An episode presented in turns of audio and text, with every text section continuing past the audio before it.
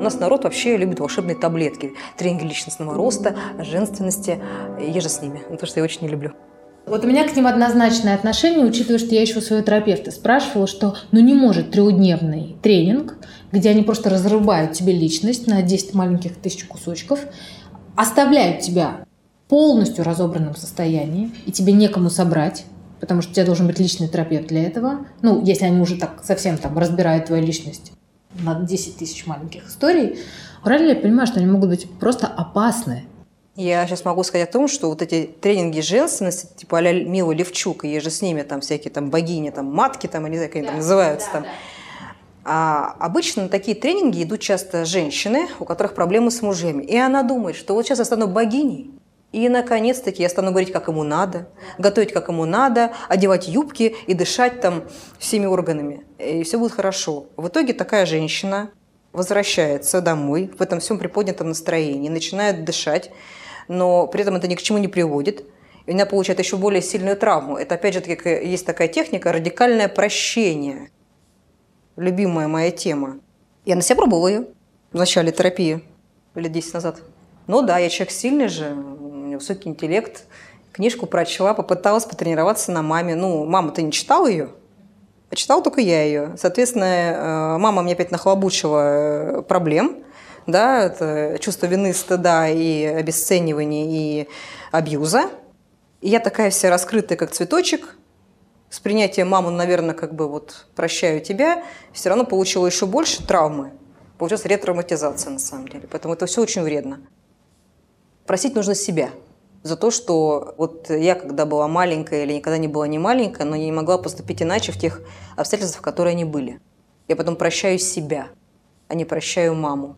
Если как бы с этой стороны заходить, то, наверное, да. Но книга «Радикальное прощение» говорит о том, что нужно простить своих этих всех обидчиков, и тогда не будет тебе счастья. Ты разродишься, родишь кучу детей, найдешь сразу мужей, прости маму. Поэтому прощая только себя, ты как-то можешь себя реабилитировать. А книга – это ну, вообще ну, зло. Прости его, пойми, почему он так себя ведет, ну и как бы к этому смирись. Да, ты должна, может быть, есть смысл, когда мы говорим о принятии, например, чего-то, да, мы должны э, принять все стороны человека, и хорошее отношение к нам, и э, отрицательное отношение к нам, и вообще э, понятие, почему он так себя ведет. И не сваливать себя в чувство вины, потому что вы виноваты в том, что он такой вот э, плохой человек, или мама ваша такая странная когда ты в голове начинаешь разгребать этот винегрет, разделяешь там положительное на отрицательное, тогда вот это вот чувство вины и стыда, оно постоянно начинает объясняться самому себе. Ты уже не, зависишь от этого. Потому что пока у нас вот э, в голове мама хорошая, мама меня кормила, одевала, попала дорогую одежду, вроде как это не, не било, но при этом что-то вообще не так.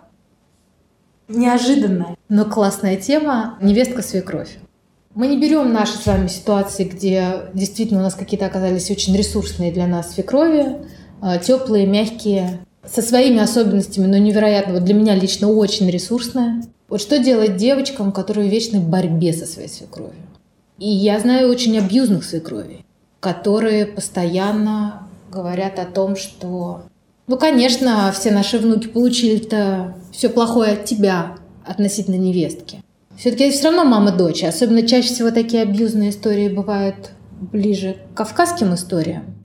Особенно, когда все вместе живут. Вот сын остается с родителями, если мы берем некоторые сплоченные народы. И туда въезжает невестка. И привет, абьюз. И мама вроде твоя не может помочь, потому что есть правила, есть свекровь, которая, наверное, может быть, завидует или боится чего-то.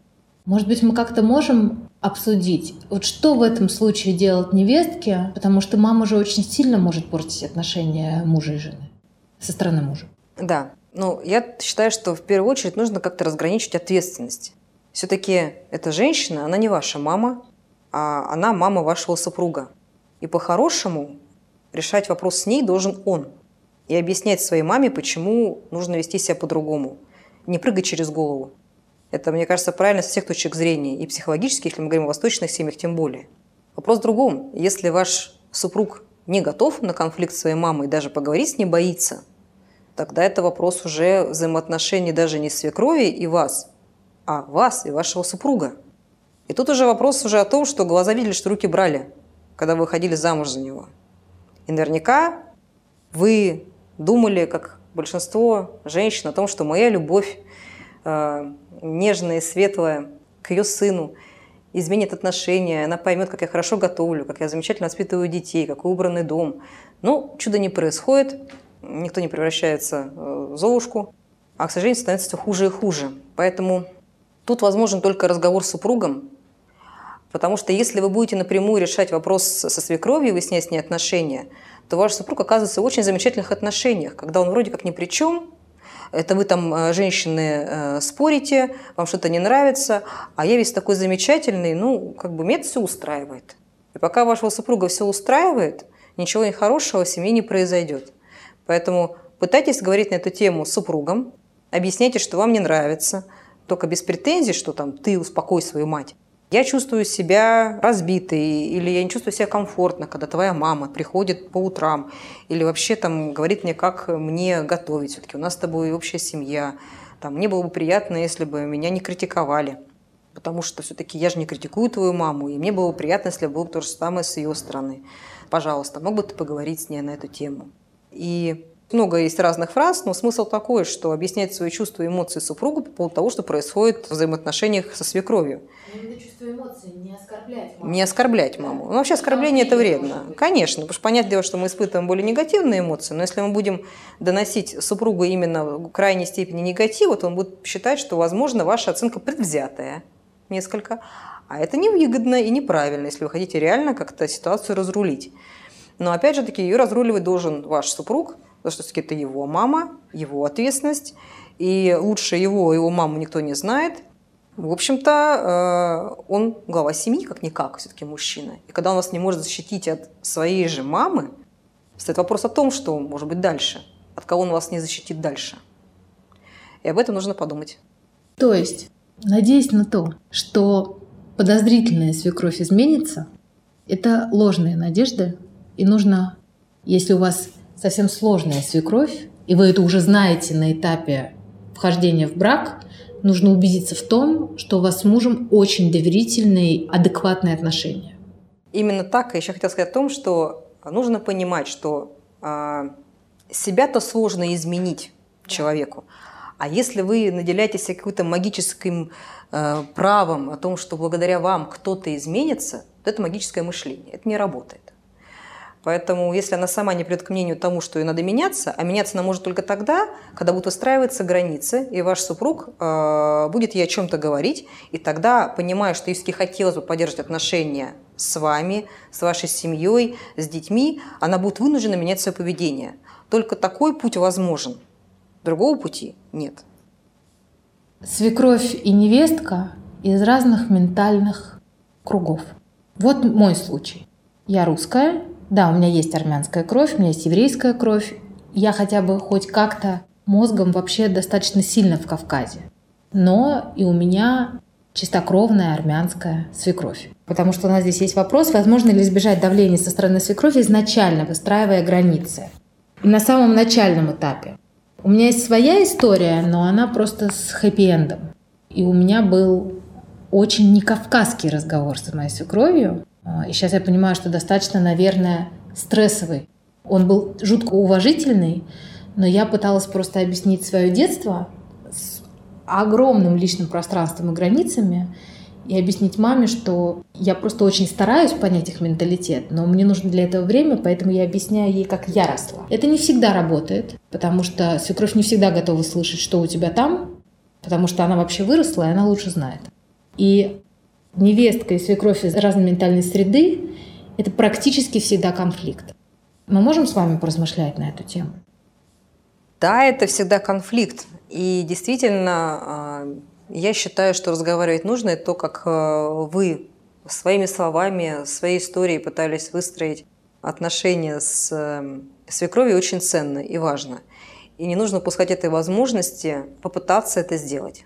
Не всегда это получится, если у свекрови изначально понимание, то, что сын для нее свет в окошке, и если, допустим, у нее были сложные отношения с своим супругом, то она, по сути дела, наделяет ролью супруга своего сына. И вот такая странная связь, как вы понимаете, ее очень сложно разорвать. И в этом смысле э, только жесткая позиция вашего супруга сможет как-то помочь. Ваши все э, увещевания никак не помогут по поводу того, как у вас было детство и все остальное. Увещевания по поводу детства могут помочь только тогда, если вы понимаете, что достаточно теплая принимающая свекровь, и тогда это поможет ей понимать некоторое ваше странное поведение и реакции на что-то. И тогда она будет находить объяснение, потому что, как мы говорили ранее, когда мы объясняем свои эмоции, чувства, неважно, это ребенок, взрослый человек, то почему плачем, тогда другому проще понять, интерпретировать то, что происходит, а не додумывать. Поэтому тут важно быть всегда в контакте с супругом и понимать, на, на чьей он стороне. Если свекровь идеально ведет себя, я видела такие истории, чаще всего бывают в еврейских семьях, но тут совершенно не хочу звучать как-то российски, но просто личное наблюдение. Свекровь идеальная при сыне, за спиной сына абьюзная с невесткой, но не придерешься, потому что сын мать не видит в этом состоянии. И ты кажешься уже для себя сумасшедшей, потому что ничего не можешь сказать. Она меняется как хамелеон. Что делать невестке в этой ситуации, в сложнейшей ситуации, где даже если у нее доверительные отношения с мужем, он, орудуя своими пятью органами чувств, не может увидеть, что не так. Конечно, он не может увидеть, потому что он видит со своей колокольни и своей истории с мамой. Да. Но только именно проговаривание именно ваших чувств супругу о том, как вы это видите, о том, как вы это чувствуете, о том, что происходит на самом, на самом деле, какие есть подтверждения этого, если ваш супруг вас выбрал, наверное, он любит вас, скорее всего. И, наверное, он готов прислушиваться к вашим чувствам, эмоциям, и они для него не пустой звук. И только в этом случае мы можем получить какой-то сдвиг ситуации. Конечно же, все мы прекрасно понимаем, и не будем сейчас э, говорить, что этого не существует, есть определенные национальные особенности в каждых семьях. И их не избежать. Нужно быть к этому готовым изначально. Насколько вы к этому готовы, оценить свои силы, а дальше пытаться проговаривать только с супругом. Конечно, это вы не выстроите такое поведение с э, свекровью за месяц и за два, и даже за год но какие-то подвижки потихоньку будут происходить, но без поддержки мужа, без объяснения ему лично, что не так и как никак. Ничего не сдвинется никогда. Есть какие-то табу для невесток, которые никогда не надо делать со свекровью, как бы вам не было больно. Вот просто взять это за правило и понять, что эти методы, вопреки каким-то стереотипам, но они никогда не сработают. Ну, например, не знаю, разлучать мужа со свекровью, ставить какие-то ультиматумы? Или в каких-то моментах это работает, и мы тут не вправе судить? Вообще судить очень сложно, но мне кажется, что самое важное в взаимоотношениях любых людей – это уважение. Наверное, я бы не стала бы оскорблять э, свекровь, э, переходить на какие-то личности и выяснять с ней напрямую отношения в достаточно грубой форме. Э, нужно воспользоваться супругом и привлечь его к этому конфликту, потому что все-таки это его мама, и с его мамой он должен решать вопросы, в общем-то, сам. Касаемо того, что также нельзя делать, это, наверное, все-таки нельзя позволять э, свекрови слишком тесно входить в семью вашу. Понятное дело, если мы опять же говорим о национальных особенностях, где это сложно, но все равно должна быть какая-то граница допустимого, и лучше сразу ее на берегу обозначить. Вообще очень важно все на берегу обозначать. Там, когда вы приезжаете с детьми в гости, там, нужно ли звонить заранее, если вам это комфортно, или там не нужно звонить заранее, там, нужно ли давать ключи от квартиры. То есть это, чем вы быстрее это проговорите в начале отношений с супругом и, и свекровью, тем меньше потом будет недомолвок, и вам будет казалось, что вы это говорили, а на самом деле вы это не проговаривали даже. И поэтому сейчас чего вы удивляетесь такому поведению ее. Поэтому правила, установленные на берегу в любых э, отношениях, всегда играют только в плюс, ну или позволяют вам открыть глаза раньше. Правильно ли я понимаю еще, что у женщин, которым кажется, что они откроют глаза мужу на свою маму, какая она плохая, потому что им кажется, что она плохая, что это практически всегда путь в никуда. И даже можно сказать, что он может быть очень сильно аукнуться в какой-то момент. Смотря в какой форме это подавать. Безусловно, любой ребенок, в какой бы семье он ни воспитывался, всегда найдет к чему пойти к терапевту, да, потом в итоге. И э, всегда даже ваш муж знает определенные особенности своей мамы, которые ему тоже не нравятся. И в этом нужно найти какую-то вот точку начала разговора для того, чтобы начать раскручивать клубок, почему, возможно, какие-то есть странные взаимоотношения свекрови и жены. Да? Потому что, опять же таки, взывая к эмоциям, чувствам вашего супруга, и то, что, возможно, были какие-то проблемы у него в детстве с мамой или сейчас, вы можете найти что-то похожее сейчас, и это может помочь вам обоим начинать как-то раскручивать ситуацию и решать ее, если, опять же таки, он хочет это делать. Если та же самая свекровь, как свекровь хорошая, а как бабушка, допустим, маме кажется так. Естественно, это все всегда да, субъективно. Чем-то ее не устраивает. Вообще, я знаю, что бабушки – это очень ресурсная история. И я слышала, что в отношении бабушек с дочками не надо лезть, потому что у них есть свое взаимоотношение. В каких случаях мы лезем в это, а в каких случаях мы не трогаем их? Ну, если мы видим, что отношение с бабушкой, оно, ну, если как-то и влияет на вашего ребенка, то не сильно глобально видите каких-то изменений, понятное дело, что любая бабушка или дедушка не склонны баловать э, внуков. Но это не избежать, к сожалению, э, и нужно с этим немножко ну, смириться. Другой момент – где-то грань. Да, если вы понимаете, что бабушка все равно дает конфеты, которые нельзя, либо допускает то поведение, которое явно вы запрещаете вместе с мужем совместно, а бабушка резко разрешает все это, чтобы ребенок не рассказывал вам о том, что так было, конечно, это недопустимо. Возможно, следует не просто проговаривать, а писать список даже, чтобы потом было что предъявить по крайней мере, сказать вашему супругу о том, что вот твоя мама делает то-то, то-то, то-то, а я даже написала список, что давать это нельзя.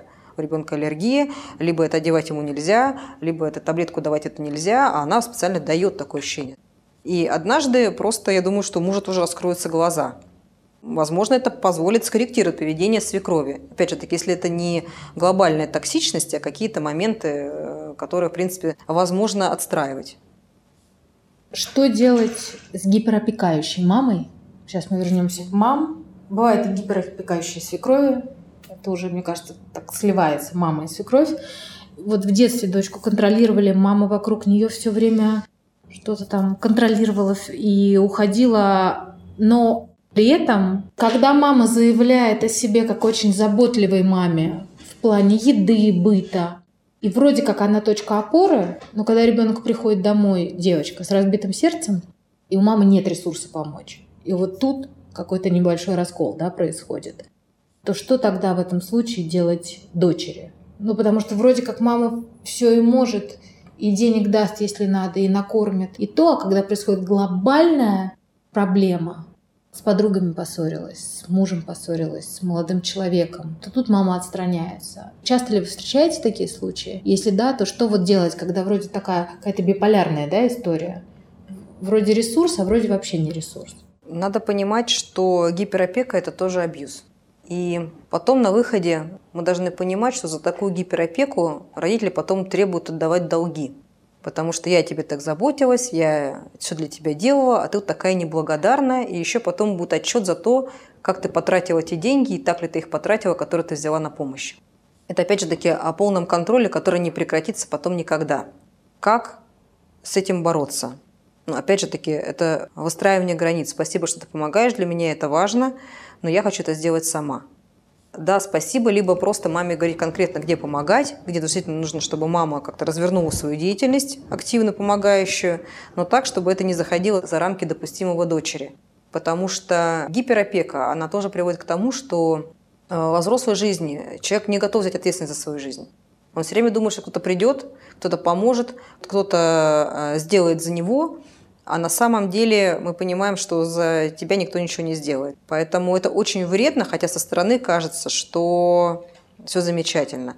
Почему мама при разбитом сердце дочери никак не помогает ситуации? На самом деле, а, как мне кажется, в данной ситуации маме очень больно. То есть настолько больно, что она не готова даже идти в эту ситуацию, и у нее самой есть какая-то боль, и она понимает, что не может помочь. Поэтому видим отстранение, даже холодность жесткую в этот момент.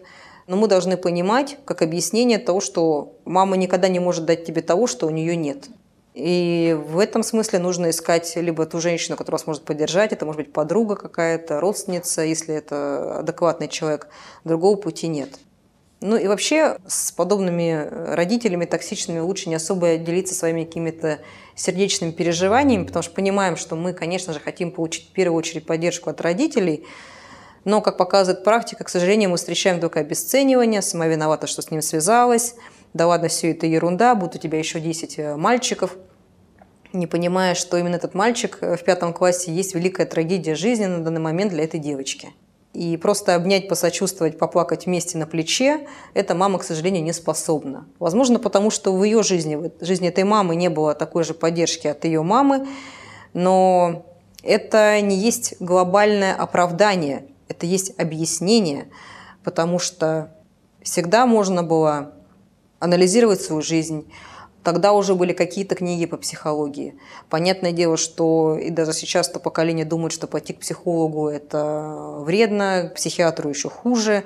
И вообще психологи – это самые большие э, враги а, токсичных мам, потому что они настраивают дочек не на ту волну, и потом они получают то, что на старости эти женщины оказываются э, без стакана или без ведра воды.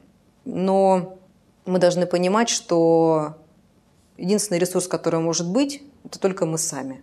И, к сожалению, нужно ждать, когда у тебя появится этот ресурс, когда ты станешь взрослее, осознаешь, что мама тебе этого ничего не дала, и стараться отстраивать свою жизнь так, чтобы тот долг, с который тебя потребуют за эту гиперопеку, не был слишком большим и слишком неоплатным. Жень, мамы с расстройством пищевого поведения, которые очень часто отражаются на их дочках, я даже фактически почти уверена, что это чуть ли не прямой перенос. Вот осознанные мамы, которые уже поняли, что у них пищевое расстройство. Неважно, это булимия, когда они вызывают себе рвот. Вообще, мы об этом вообще будем говорить в нашем подкасте. У нас будет отдельная тема пищевых расстройств, потому что очень мало женщин знают, что булимия это не только когда ты идешь и вырываешь, это всяческие виды голоданий, а потом перееданий. И очень много женщин, к сожалению, найдут себя в этом. Я мама с пищевым расстройством, у которой растет дочь. И я себя, благо я в терапии, сейчас я этим очень активно занимаюсь, только ради дочери. Мне кажется, она была таким вообще триггером, чтобы я срочно начала заниматься этой историей, потому что я совсем ей этого не хочу. Я поймала себя на мысли, что когда она вытянулась к полутора годам и чуть-чуть похудела, я внутри выдохнула. И вот тут для меня был триггер срочно идти заниматься своим пищевым расстройством, потому что я не хотела никаким образом передать это ей. Я не контролирую еду, которую она ест, она ест. Я ей не отнимала никогда ничего. Но мы вообще можем про это поговорить. Вообще это женская тема в основном. И мама-дочь, она прямая. Да, это очень близкая тема. Это тема любви к себе. И часто я замечаю, что те мамы, которые как-то обесценивали внешность девочки, потом у этих девочек наблюдается именно расстройство пищевого поведения. Потому что им как бы хочется подтвердить, что действительно они такие плохие и некрасивые. Ну, то есть объективно, допустим, красивая женщина, она начинает есть, соответственно, ее тело меняется и, возможно, становится не такой привлекательной. И тогда она подтверждает слова мамы, которая говорила ей о том, что она жирная, хотя объективно даже тогда она не была жирной, но и нужно завершить процесс вот этот, да, соответствовать словам мамы даже бессознательно. Как с этим бороться. С этим бороться можно только в терапии и достаточно долго. Часто люди, которые кидаются из одной диеты в другую диету, у них тоже все меняется, и они потом не понимают, что и что, и это тоже толкает людей на пищевое расстройство. Поэтому, что касается темы расстройства пищевого поведения, тут э, без специалиста, к сожалению, вы сами наломаете дров разными диетами разных мастей – и раскачаете и психику свою, и организм. Это очень опасно. Э, такое встречается не только у девушек, но и у мальчиков. Расстройство пищевого поведения во взрослом возрасте. Опять же таки, эта проблема связана с тем, что пусть я буду такой, тогда я подтвержу слова мамы, потому что мама – это главное. Прежде всего, это принятие себя и любовь к себе. Даже когда вы начинаете смотреть в себя в зеркало и видите не те формы, которые вам бы хотелось бы видеть, то постепенно говоря себе даже через «не могу» о том, что мне нравится то, что я э, вешу сейчас там 80 килограммов, а не 55, как я хотела бы, то как ни парадоксально, принимая себя, вы будете потихоньку худеть. То есть это такая часть самотерапии, потому что вы отпускаете ситуацию, вы уже любите себя таким, какой вы есть. И организм думает, ну тогда что тогда мне толстеть? Тогда я буду возвращаться потихоньку к той форме, которая была бы мне комфортна, говорит организм. И вы сами даже бессознательно начинаете пить больше воды, а больше ходить пешком, и обнаруживаете, что бац, я похудела на килограмм. Хотя вроде ничего не делала. А на самом деле ты сделала очень много. Ты сказала, что ну окей, хорошо, я люблю себя и такой. Если женщина все время замечает, ну, ей, во-первых, у большинства женщин с расстройством пищевого поведения все толстые вокруг. Ну, только если не совсем худая, Виктория Секрет модель. Не дай бог модели plus size – это вообще враги. Их ненавидят женщины с пищевым поведением, потому что они вообще не понимают, как можно еще и выставить себя на показ, будучи такой жирной. Это стереотипы, очень сильные и серьезные в голове. Каким образом, понимая их, мы берем при прочих равных, что женщина сознательно, она дружит с, собой внутри. Если у тебя растет дочь, как важно, какие есть инструменты, если мы берем, что вдруг нет возможности ходить к терапевту, или еще пока вот она только-только до этого доходит, но уже растет дочь. Как сделать так, чтобы не передать ей, и вообще можно ли не передать свое пищевое расстройство дочери? Я думаю, что когда мы думаем о дочери и о пищевом расстройстве, мы вспоминаем, наверное, свое детство. Одно из э, физических насилий – это пищевое насилие, когда нам насильно вдалбливали еду, и ты сидел по два часа над этим противным супом и не вставал, пока ты его не съешь, а он там уже холодный, подергивается жиром. Или когда тебе в детском саду заставляли есть там эти какие-то ежики, а ты не понимал, что это такое. А, или манная каша, кисели же с ними. Мы тогда думаем про это, не слишком ли мы перепихиваем ребенка, либо мы э, думаем о том, что у нас вечно он голодный. Особенно если, в общем-то, мы понимаем, что если вы сама по себе стройная, ваш э, супруг стройный, то откуда мы возьмем э, пухленького ребенка, которого вы хотите поиметь? Это невозможно, генетику никуда не денешь. Плюс ко всему, нужно сказать себе, что если периодически, когда бываете у педиатра, ваш врач говорит о том, что у ребенка хорошие анализы, что, в общем-то, он развивается в рамках нормы, неважно, там, нижняя граница, там, средняя граница, высокая граница, но это норма, то, значит, все нормально. Еще ни один ребенок в нормальной семье не умер от голода. Э, если мы не говорим о каких-то там семьях алкоголика, да даже там вроде как не особо все это ужасно происходит, хотя там полный ужас и кошмар. Соответственно, есть конституция у ребенка. Он может быть пухленьким сейчас, потом она в какой-то момент рванет и станет стройненькой. И не надо переживать. Чем больше вы будете обращать внимание ребенка на то, что не ешь булку, хватит тебе хлеба, куда тебе столько есть, или наоборот, там ничего не поела, давай вот это, еще кусочек. Ребенок невротизируется, и он просто боится этой еды, он боится вас, ему вообще страшно слово «еда», и тем самым вы не делаете его здоровее ни физически, ни психологически, но вы должны понимать, что ваш ребенок здоров, прекрасен, подтверждает это объективно доказательная медицина. И, в общем-то, ваш супруг тоже стройненький, вы тоже в детстве, ну не в детстве, а большую часть жизни своей были стройны, поэтому нечего требовать от ребенка пухлости, а, либо какого-то роста более длинного, чем вам хотелось бы, а вы, допустим, невысокая, вам хочется, чтобы дочка была выше в этот момент, и вы там затаскали по всем врачам ее мыслимым и немыслимым все это меняется. И важен не рост и, условно говоря, вес ребенка и вашей дочери в будущем, насколько она самодостаточна, самоуверенна, опять возвращаясь к моделям э, плюс сайз, да, они выглядят достаточно красивыми женщинами. Да, мы наблюдаем определенную пухлость, но она вкусная, она красивая, на нее приятно смотреть. И важно быть в гармонии с собой и в любви к себе, неважно какого ты размера. Мы видим там женщин, которые нам кажутся некрасивыми, а рядом идет потрясающий мужчина. Что он не нашел? Или там, наоборот, он там прекрасный, стройный, она пухлик, а он там с нее пылинки сдувает. Значит, дело получается не в весе, значит, дело получается не в росте, а в той уверенности и, и уверенность, какая она прекрасная, этой женщины, которая идет рядом с таким мужчиной, и он ее обожает. Можем ли мы подозревать, что такой женщине мама говорила, что она умница, молодец, красивая? И поэтому она взрастила в себе такую любовь к себе. Скорее всего, так оно и было. Потому что именно установки в детстве, то, что нам говорят э, родители, очень нам помогает в жизни. Либо мы делаем наперекор, но это мы, нам приходится проделать еще работу над собой, Либо это работает в плюс всегда, что ты умная, ты красивая, у тебя все получится, весь мир твоих ног. Есть девочки, которые ближе к школе начинают сильно набирать в весе. Является ли это звоночком для родителя?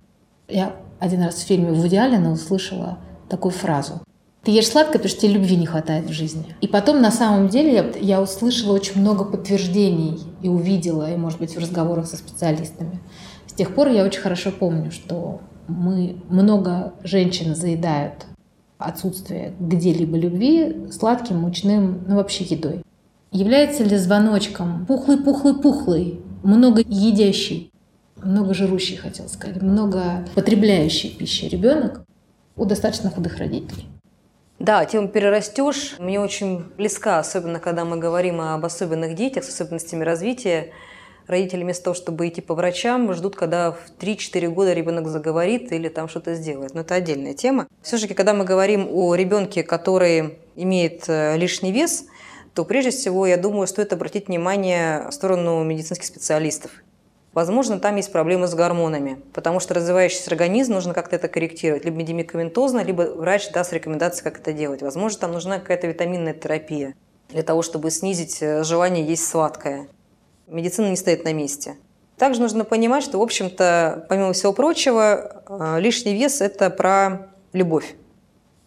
Когда ребенок понимает, что он сброшен на бабушку, а мама с папой работают в поте лица, разъезжая по командировкам, то ребенок начинает, естественно, большей части больше есть, потому что это любовь. Когда мы едим, мы любим себя, если мы не получаем любовь от кого-то, мы начинаем любить себя едой.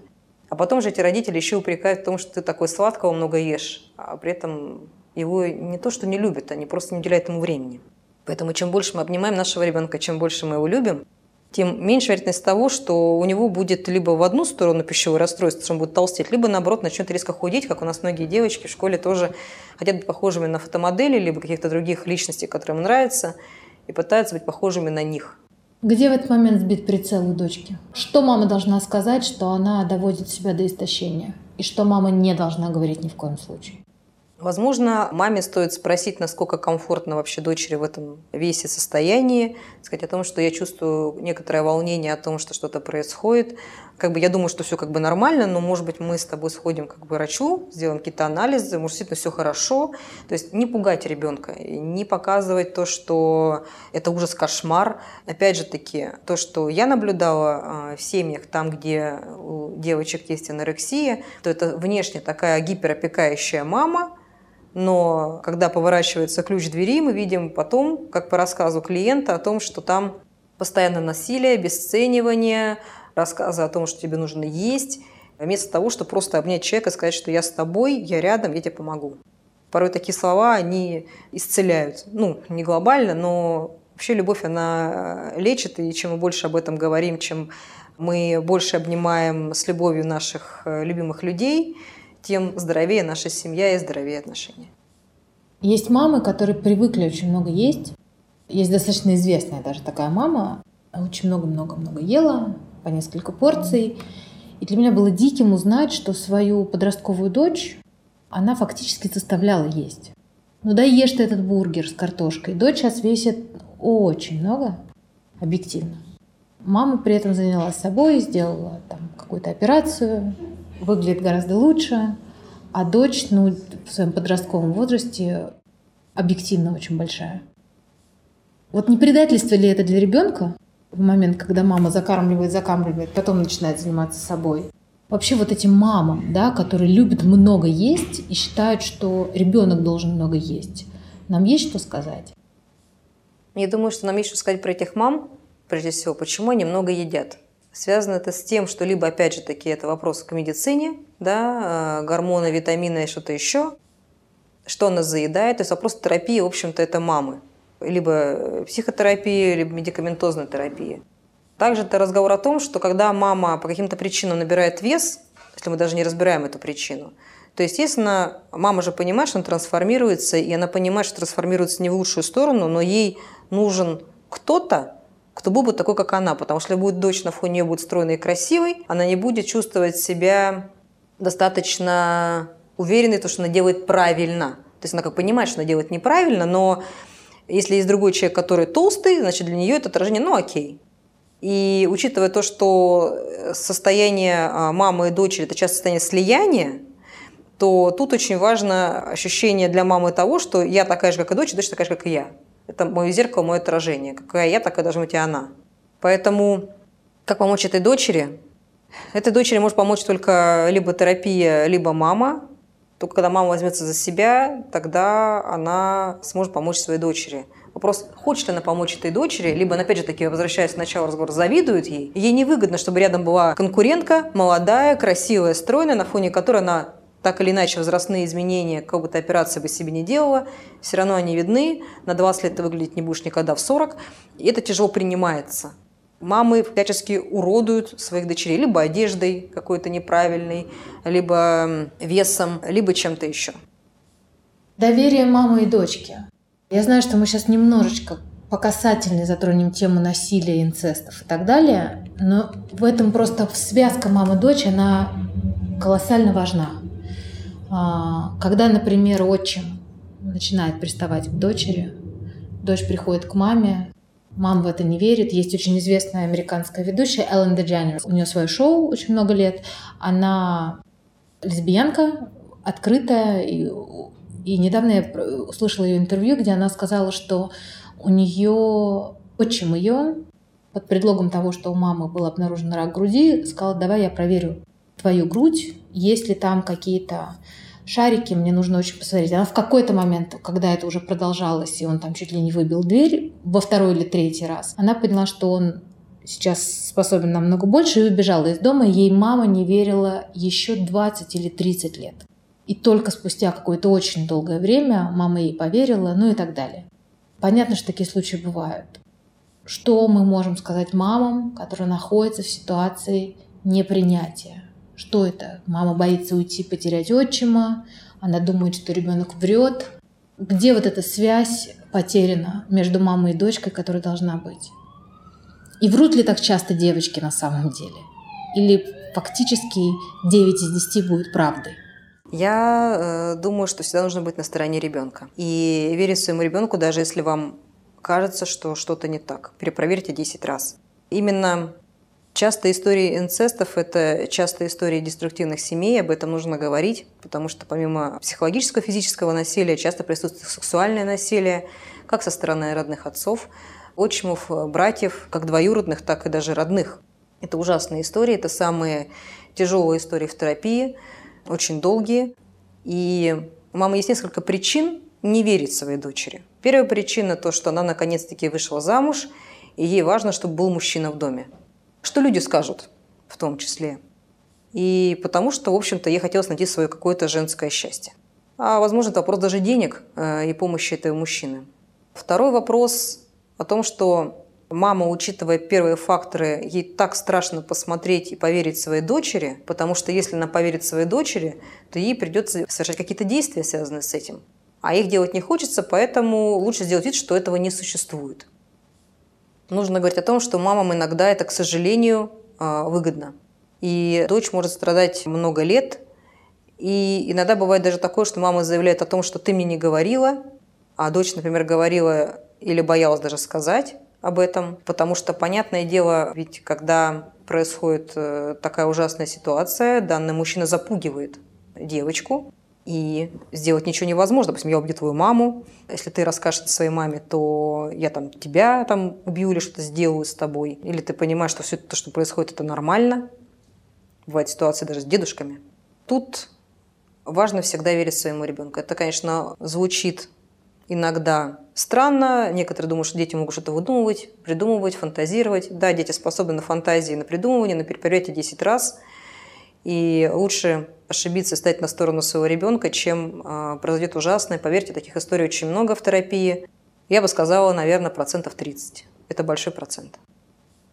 Как сделать так, чтобы дочь тебе рассказывала? Потому что мы взяли историю, где она рассказывает, мама не верит. Как сделать так, из какого возраста надо начинать, чтобы у тебя были доверительные отношения с ребенком. Я вот знаю, что у меня доверительные отношения с мамой, потому что она единственное, за что меня в этой жизни ругала, это за ложь. Все остальное, когда я говорила любую правду в этой жизни, Она ни разу, ни разу, у нее даже лицо не изменилось в высуждающую форму. Поэтому я на выходе получаю, что, а, я правда не умею врать, и вообще считаю, что это неправильно. А во-вторых, я рассказывала маме почти все, но у меня есть моменты, которые я никогда не рассказала своей маме. Я с трудом сейчас прохожу в терапии, что мне приходится эти секреты доставать из моего шкафа. И даже с очень доверительной мамой, которая бы меня никогда не поругала, я все равно имею большие проблемы с какими-то историями, причем что я понимаю, что вот, вот у меня классная мама на самом деле. Мне кажется, это вопрос про чувства и эмоции как раз-таки. То, что иногда некоторые моменты можно объяснить только чувствами и эмоциями, как бы рассказывая про них, а понимая, что тебя, может, и понимающая мама, но, в общем-то, холодная, ты поймешь, что с какой-то проблемой ты просто к ней не придешь, она просто не поймет. И по этой причине и остаются эти скелеты в шкафу, несмотря на то, что мама, в общем-то, абсолютно понимала.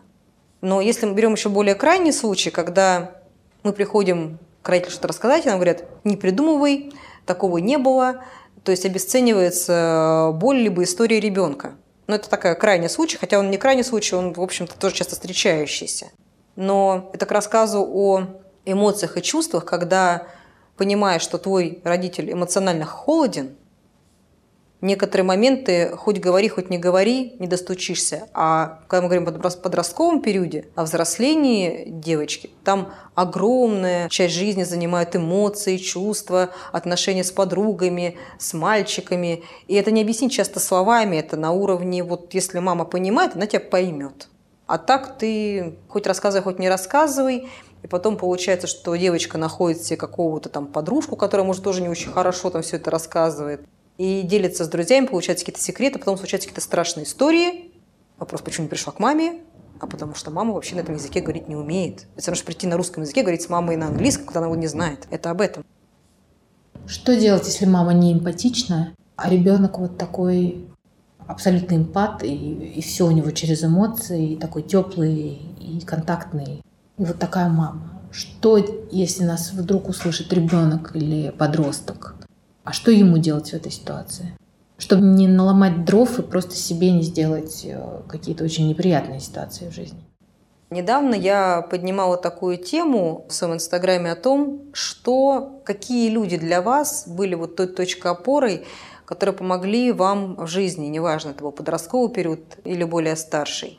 И люди называли каких-то знакомых, возможно, это были мамы, подружек по школе, эмпатичных женщин, которые показывали правильные примеры, с которыми можно было поговорить на какие-то даже интимные темы и получить правильную обратную связь. Вот, наверное, я бы таким девочкам порекомендовала бы искать в своей жизни ту женщину, которая бы стала бы ну, таким суррогатом мамы, которая могла бы понять эти эмоции и чувства и дать какую-то отдельную обратную связь касаемо происходящего. Жень, скажите, они вот я эмпат на 150%, еще и сенсорик стопроцентный. Мне не понять, но я видела неэмпатичных мам, которые вообще считают, что да, что эти эмоции? Что, не поняла? Ну иди сделай, вот, главное действие. А бывают ли сознательные, высокоорганизованные неэмпатичные мамы, которые нас сейчас слышат и думают, так, ого, это про меня, вот я тут ничего не понимаю в эмоциях, так, у меня сейчас дочь скоро будет подростком. Ну, мамы, мы предполагаем, что очень любят свою дочь. Что мы ей можем посоветовать? Мы правильно ей можем сказать, что, во-первых, очень нужно найти кого-то эмпатичного рядом и не мешать дочери общаться с этим человеком. Потому что чаще всего неэмпатичные мамы, они раздражаются на людей очень эмоциональных, чаще называют их истеричками. Да, мы часто слышим, что истеричка, что ненормальная. Чаще всего истеричные женщины более здоровые женщины. Может быть, потому что я такая, я так считаю. А что маме сделать в этот момент, если она сейчас нас слушает, понимает, что она не импат ни разу, она такая хладнокровная, очень структурная, но у нее дочь, вот она услышала сейчас мои слова, что «О, точно, у меня дочь истеричка» ненормальная, вечно на все переживает, за всех переживает, жизнь спасает, рыдает, вообще не могу ее понять. Если дочь истерит, рыдает, это значит, это единственный ее способ показать свои эмоции и свои чувства, которые мама не способна по-другому как-то интерпретировать, только когда вот такой повышенный градус всего происходящего. И, в общем-то, такие мамы действительно понимают только такой градус. Тут, наверное, э, раз эта мама все-таки у нас сознательная, но для которой, в общем-то, эмоции – это пустой звук, наверное, порекомендовала бы такой маме читать книги психологические о подростках, о том, что происходит в их жизни, о том, какие этапы взросления бывают в каждом возрасте и как с этим быть. Опять же таки, Петроновская Гиппенрейтер э, вам помощь. И Действительно, это было бы замечательно, если бы вашей дочери была бы вот такая женщина. То есть не препятствуйте. Я понимаю, что а, порой это вызывает какую-то даже ревность, что вот как это так, я вот мать, а она идет к э, маме Маши, и с ней сидит чьи гоняет, и потом такая мама часто даже разрывает отношения дочки с этой Машей, чтобы она не общалась с мамой этой Маши. Это тоже такие очень частые истории, когда токсичные родители и мамы ограничивают общение максимально дочери со всеми друзьями, дабы все зациклить только на себе и показать правильный пример жизни только на себе. Как мы понимаем, ни чему хорошему не приводит, поэтому дайте возможность вашей дочери сделать какой-то выбор. Доверьтесь ей, все-таки а, вы же сама не глупая женщина, и наверняка вы желаете своей дочери добра и понимаете, что вы все-таки тоже воспитываете ее, и, вероятнее всего, она глупости не сделает. Подключайтесь только в момент, когда вот вы понимаете, что что-то происходит, да, ну или наблюдайте, по крайней мере, что если какие-то есть проблемы, старайтесь их корректировать, но не ревнуйте к если вы понимаете объективно, что у вас что-то нет, дайте возможность ребенку добрать это в другом месте. Возможно, а, вы не такой эмпат, а ваш супруг эмпат. И если ваша дочь общается чаще с ним, ну не ревнуйте, дайте возможность ей насладиться эмпатией мужа, но рациональным взглядом на жизнь и опытом вашим. Тогда ваша дочь получит разностороннее э, воспитание, и это будет полезно ей в жизни. И не разорвет своими отношениями в будущем, если вы ей дадите как раз там поддержку, Конечно. а не отрежете ее.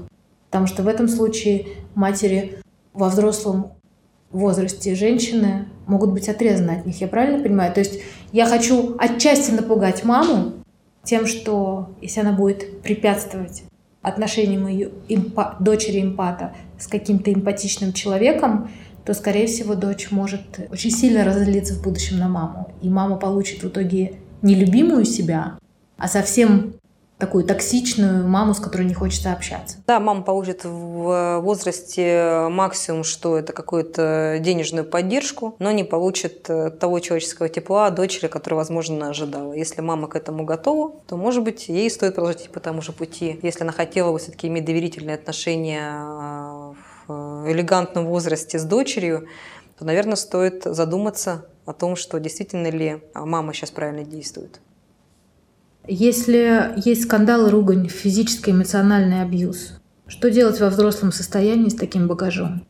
Что мы скажем девушкам, которые нас уже слушают, у которых свои семьи, но понимают, что вот они точно дочери токсичных мам, и у них явно, скорее всего, первый к вам вопрос, какой процент примерно проблем их в жизни от этого, и что с этим делать?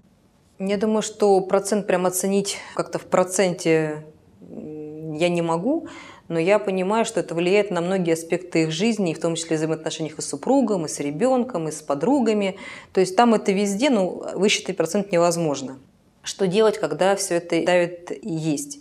Ну, конечно, в идеале посоветовать психотерапию, но если она недоступна по каким-то причинам, то нужно искать группу поддержки, где можно просто выговориться. Потому что, как я говорила, первый этап терапии – это выговаривать, проговаривать. Потому что когда вы проговариваете свою боль, признаете то, что было это насилие, рассказываете об этом кому-то, вам становится легче, что кто-то вас услышал, не осудил и принял эту информацию. Не сказал, что вы что-то придумали, этого не было.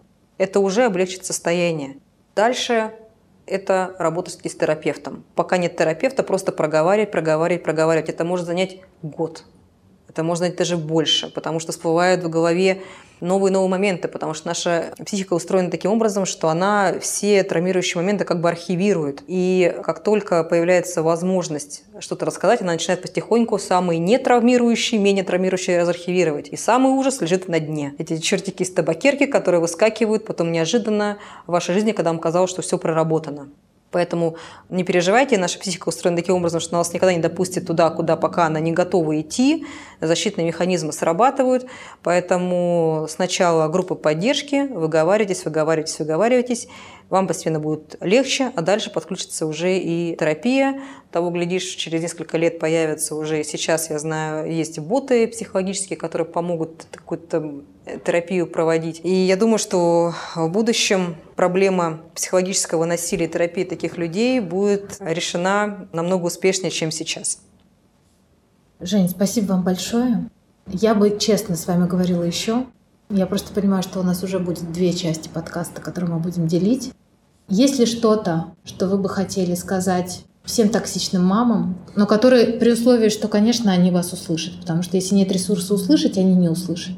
Вот как дочь такой мамы, что бы вы хотели от лица дочери им сказать? Я хотела бы сказать о том, что такой маме важно понять и вспомнить свое прошлое. И понять, насколько она настрадалась в своем детстве. И понять, что, наверное, она также была достойна любви, как и достойна любви ее дочь. Прочувствовать это и помочь дочери и себе, в том числе опосредованно, а, быть счастливее. Потому что именно счастье человеческого общения – это самое важное в нашем мире и любовь друг к другу. Спасибо вам большое. Спасибо.